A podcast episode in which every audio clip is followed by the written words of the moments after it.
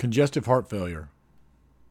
Introduction Heart failure is a complex clinical syndrome that results from functional and structural heart disorder impairing ventricular filling or injection of blood to the systemic circulation.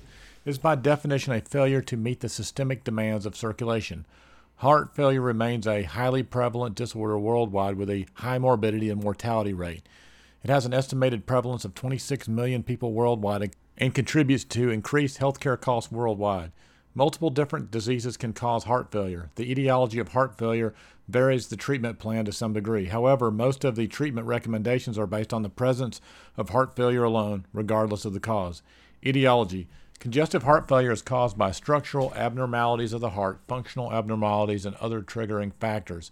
Historically, an overwhelming majority of the cases were due to coronary artery disease and myocardial infarction. Over time, coronary artery disease and diabetes mellitus have become the predominant disposing factors for heart failure.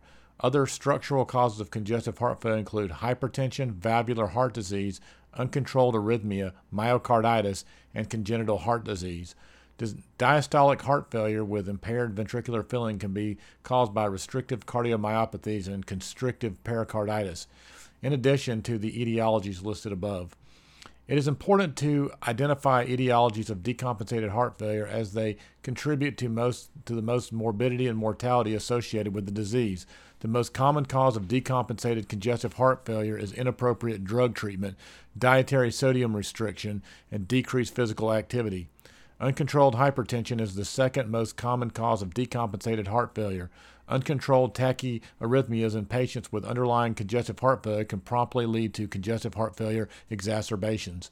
Another group of diseases associated with congestive heart failure leads to high output cardiac failure. This, by definition, is not an impairment in cardiac function, but a failure of the heart to meet increased systemic demands due to extra cardiac diseases. Common etiologies of this type of congestive heart failure include anemia, thyrotoxicosis, obesity, nutritional deficiencies, thiamine deficiency, and pregnancy. Epidemiology. Approximately 6.2 million people in the United States had clinically manifested heart failure from 2013 to 2016.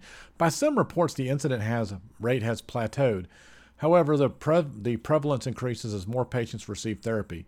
This is not translated to improved quality of life or a decrease in the number of hospitalizations for patients with heart failure. Age is a major determinant of heart failure, regardless of the cause or the definition used to classify the patients. With heart failure, the prevalence of heart failure increases steeply with age. Pathophysiology.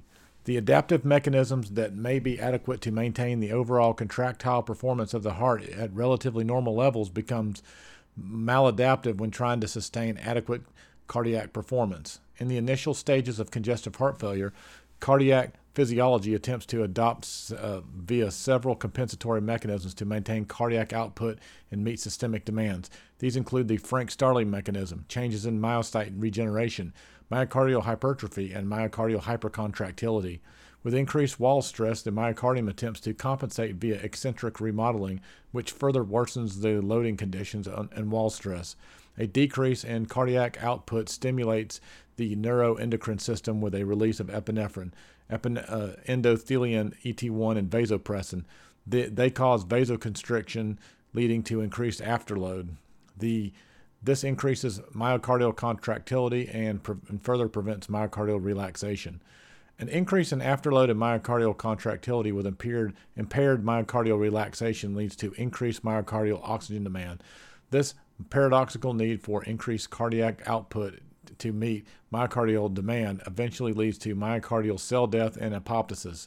As apoptosis continues, a decrease in cardiac output with decreased or increased demand leads to perpetuating cycle of increased neurohumoral stimulation and maladaptive hemodynamic and myocardial responses.